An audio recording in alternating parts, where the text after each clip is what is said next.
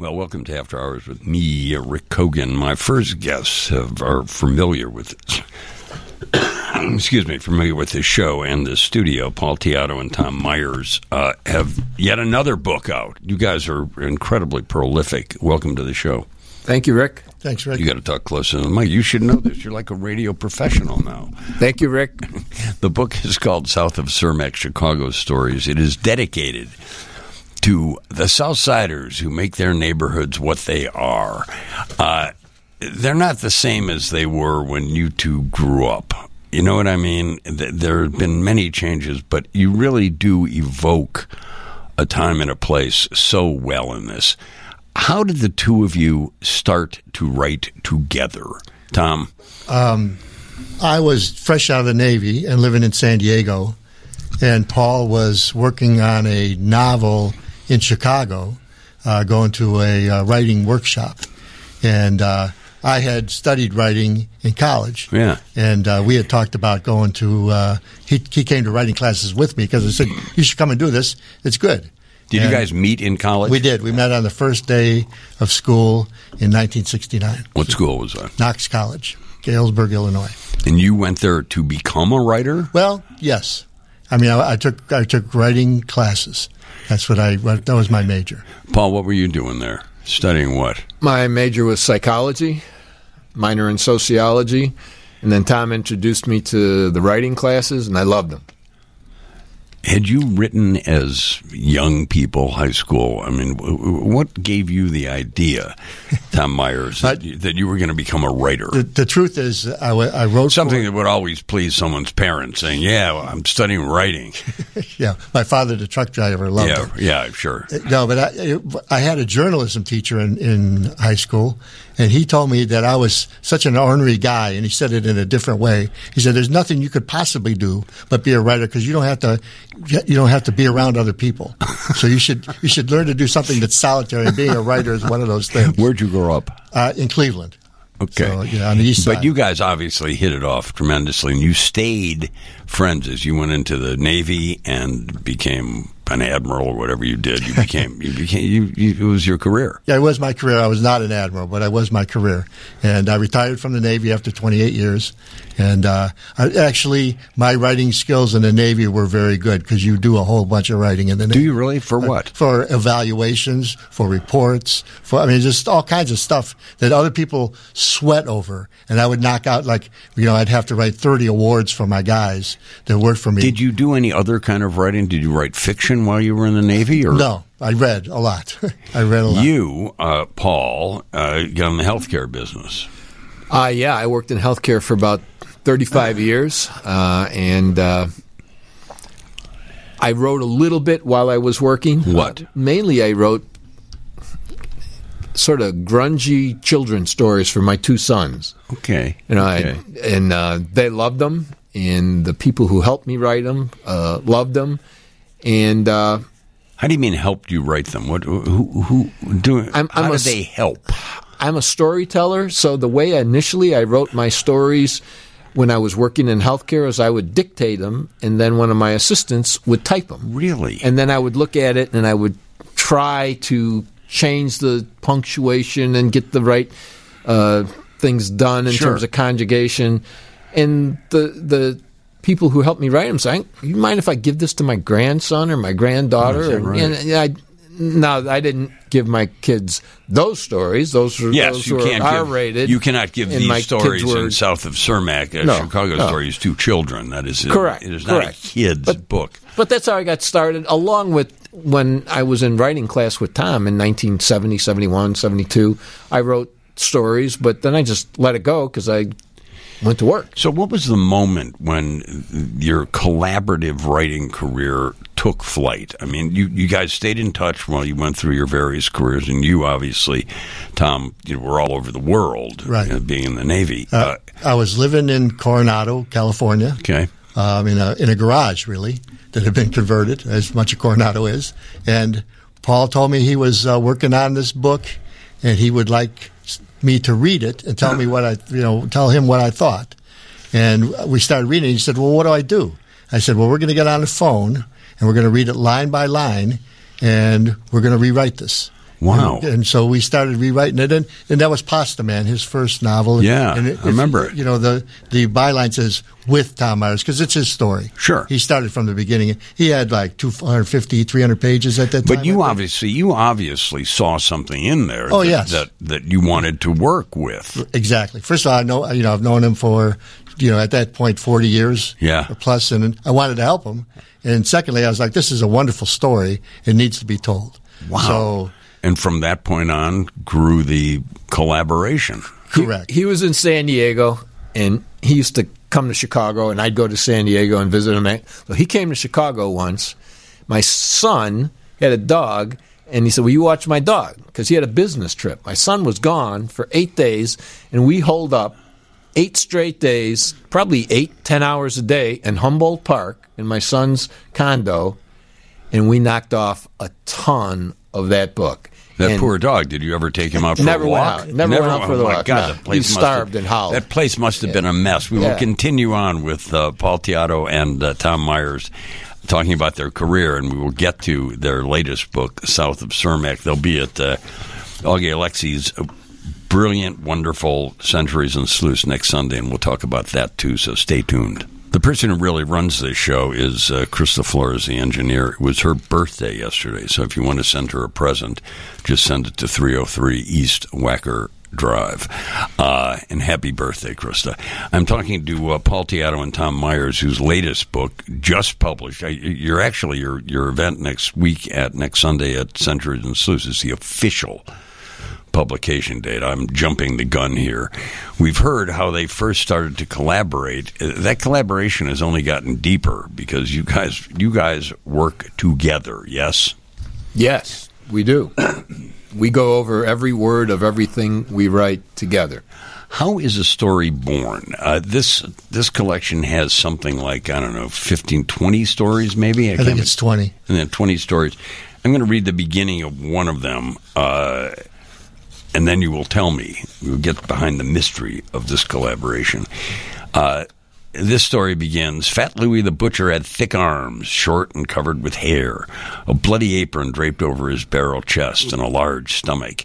His gnarled fingers could decide which way to go twisting out of his leathery hands, a nose that went about three different ways before it came to a purple veined bulbous stop. I never saw him without an unlit cigar lodged in the corner of his mouth, maybe 5'8, 230, 240, like a gorilla. Spent time in the ring, was the word on the street, in the Bronx before he got to Chicago. How is that, how was that story, which is titled Fat Louis the Butcher, how was that story born? Well, th- the way we work is Paul, Paul, as you said, is a you know award-winning storyteller. Yes. and so he puts down more than an outline, but less than a finished A story. narrative, Yes, and so we start with that, and we decide who the characters are going to be, and then word by word, we craft that in together over the phone or in the same place, depending on what our lives are doing at the time, and we we rewrite it to the point that we're happy with how the words work. Wow. Paul's the storyteller, and I'm the wordsmith. I, I, I wonder because it seems to me that almost every one of the 20 stories in this book are based on, if not real life, at least people and stories you have known for a long time. Uh, Is Fat Louis a real person? Fat Louis the Butcher was a real person. His shop was at 77th and Greenwood, and it was called Louis. Yeah. and that was it was a butcher shop. And uh, my family owned an Italian delicatessen, but it was not competitive because he was purely a butcher. Right. And I could close my eyes and see his face, see the cigar, see his bushy eyebrows, see the bloody apron draped Sure. over his, his belly. And I just started to talk to Tom about it, and we started to wordsmith and the, That, the young that actually that sounds story. like a, a, an amazingly enjoyable way to collaborate. Is it enjoyable for you two guys, or do you ever say, uh, Tom, ah, God, Paul, I don't want to hear about that guy. That guy sounds like an idiot. That guy's boring. That woman's uh, not interesting. What, one of the great things is is that we've known each other for over 50 years. Yeah. So we have no ego involved in this. Sure. And we will argue about things and we will have discussions about, well, is he this guy or is he that guy? And you know, and Fat Louie was the butcher on the south side of Chicago, and the, the butcher on East 185th Street in Cleveland was a skinny guy, but he had some many of the same traits, and so Now, it all was, your, works together. was the neighborhood in which you grew up, Tom Myers, was it, is, and you must know a great deal about the neighborhood in which Paul Teatto Oh, grew up. Were, were they similar? They are similar. Uh-huh. They are similar. I uh, I grew up on the east side of Cleveland. The west side is the fancy side. Yeah. You know, unlike unlike Chicago, it's divided by a river rather than the freeway or the expressway. Yeah. But uh, but yes, it, it, the Lower East Side. I went to a high school that had uh, like seven thousand students. Jeez. Race riots. It was it was it was full of all the things, good and bad, that the South Side has. Paul, where'd you go to high school? I went to Thornridge High School Yeah. in far, far south, uh, up near Altgeld Gardens on Sure, the far south sure. side in Dolton. And uh, yeah, my my father and mother were working class people. My father was illiterate, and uh, and our Tom's father and my father got along because they used to crack jokes about me and Tom. Probably What's with our kids? What's with nothing. these two lunatics? What are they And here we are, fifty years still hanging out together. And now this book was it your? It it cannot be your idea when you sit down. You're just working on a story. You don't know where the story is going to go. You don't know when the story finishes, but you do finish a story. Was it? Was it your notion to collaborate on a series of stories that short stories that would make a book? The first story in this book is not short. Correct. It's relatively lengthy. Some of the others are two or three pages, and they move very, very well. Uh, it's so different. You've done it, writing a novel and writing a short story. Talk to me about the differences between those two art forms.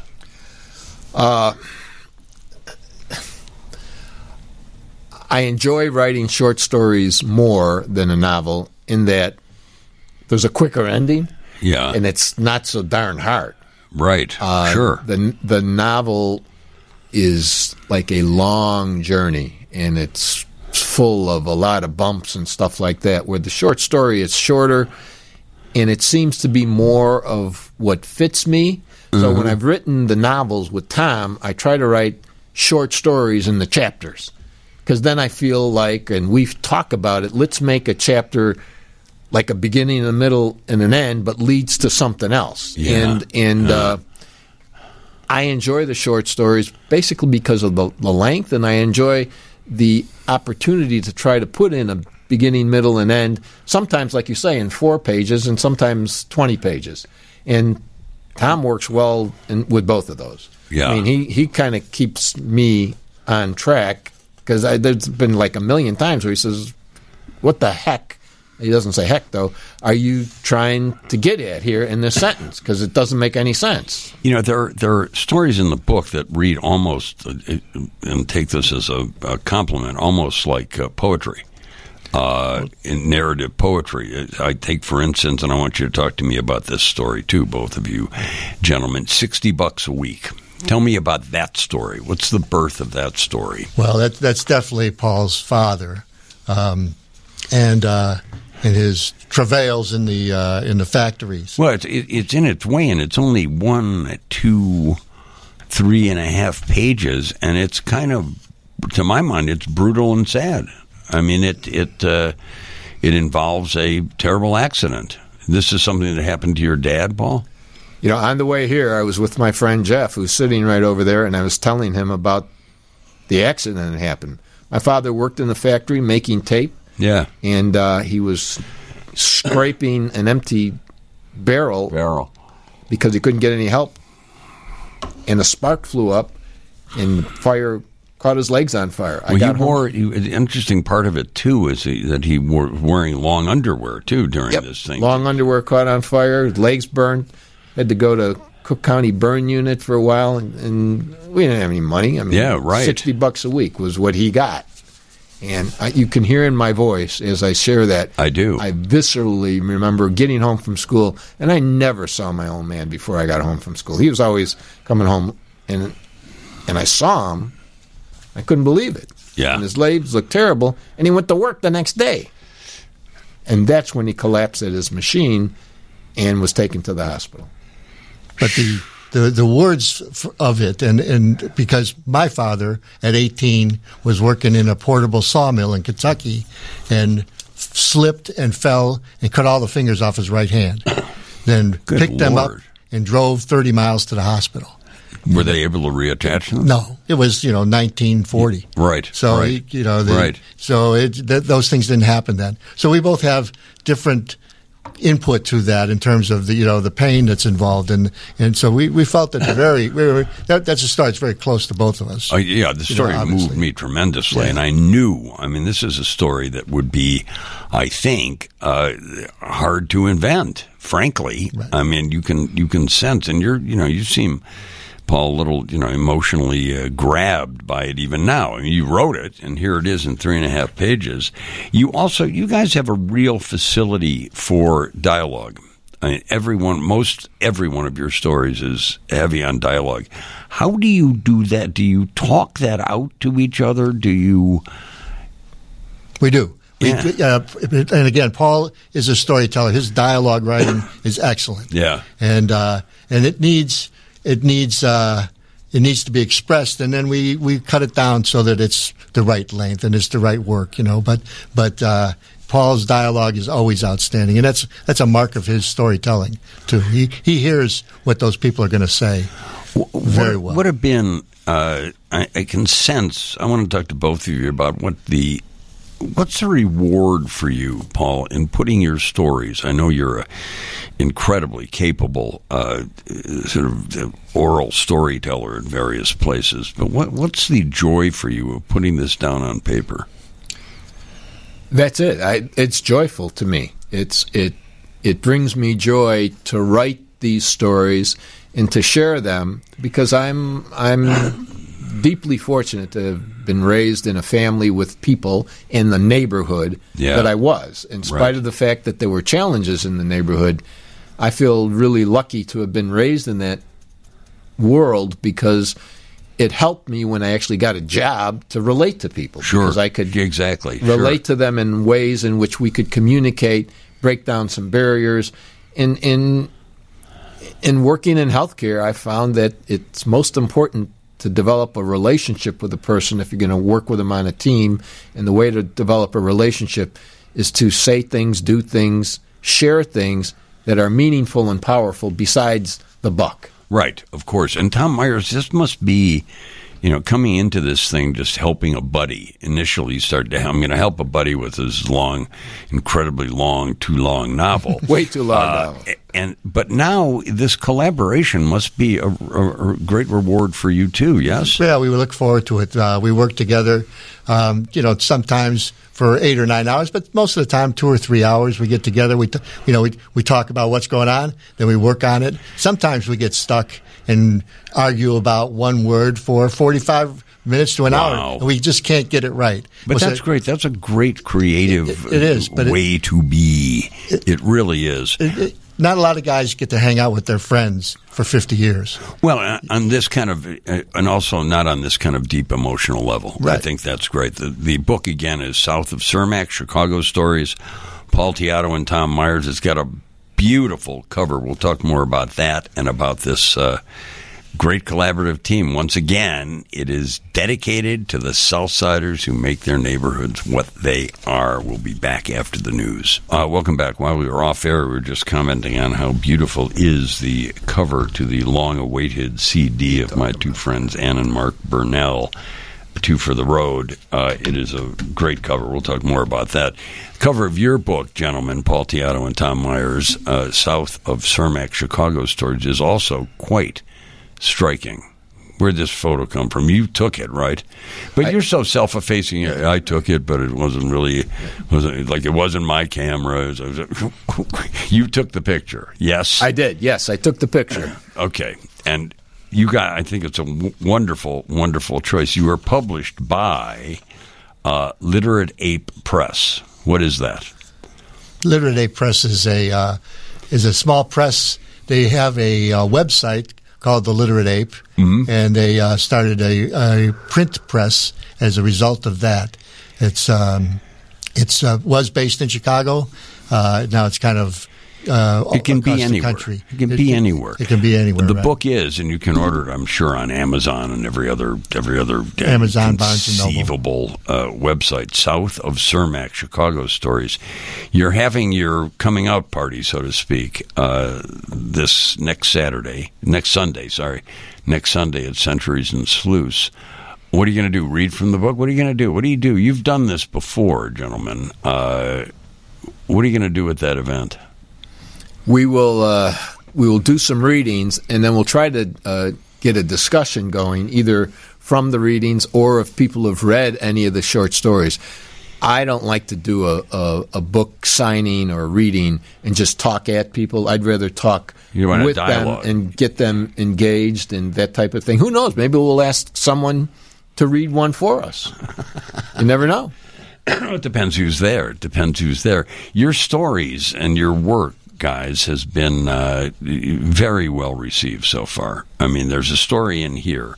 I'm reading the last. I think it's the last story of the book. It's near the last story. I think it is the last story. People got. It's a great title. People got to eat, and I'm going. Wow, that story is so familiar. Where did I read that before? It was uh, selected for.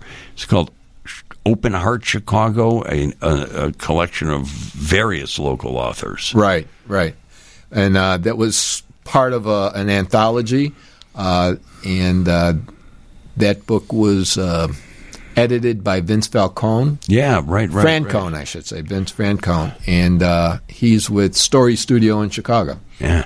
Now, you, Paul Teatto, have been part of a uh, writers group, or started. Are you still? Yes, I am. It's five old men, Yeah. In the teacher is Vince. And uh, we have been meeting for about two years. Uh, I think the youngest guy is about 64. Gee. I don't want to say how old the oldest guy is Yeah. because I'd probably insult him. And I'm in the middle, and uh, we're guys who like to write. And uh, it's been. Uh, Do you critique each each other's work? we do. Vince is the primary uh, critic, but then we all give feedback to each other.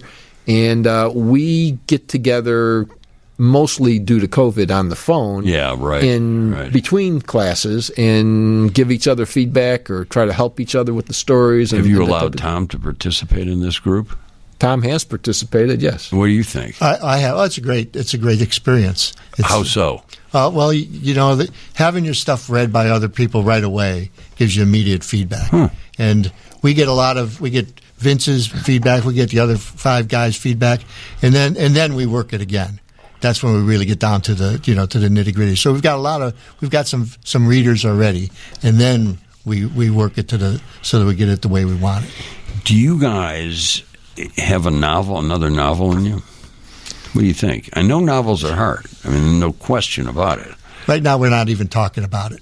You're We're- just trying to get just- this yeah, out we- yeah, we want to talk about this book. and promoted correctly. you know, and and we're not. That, that's it's so much work, um, and and we have other things to do also. Yeah, you have know, so- lives. yeah, You have lives. So You uh, a lovely uh, girlfriend here. And exactly. So talk to me about this uh, story. People uh, got to eat. What's the seed of that? I mean, Paul, you said that your parents. This I was- may be based yeah. a little on your parents. I was sitting at the dinner table in 1957. yeah. It was a Wednesday night. We were eating spaghetti because most Italians eat pasta on Wednesday and Sunday. And my mother looks at my father and she says, I bought a store. And my father worked in the factory, but he loved my mother, so we worked with her on that.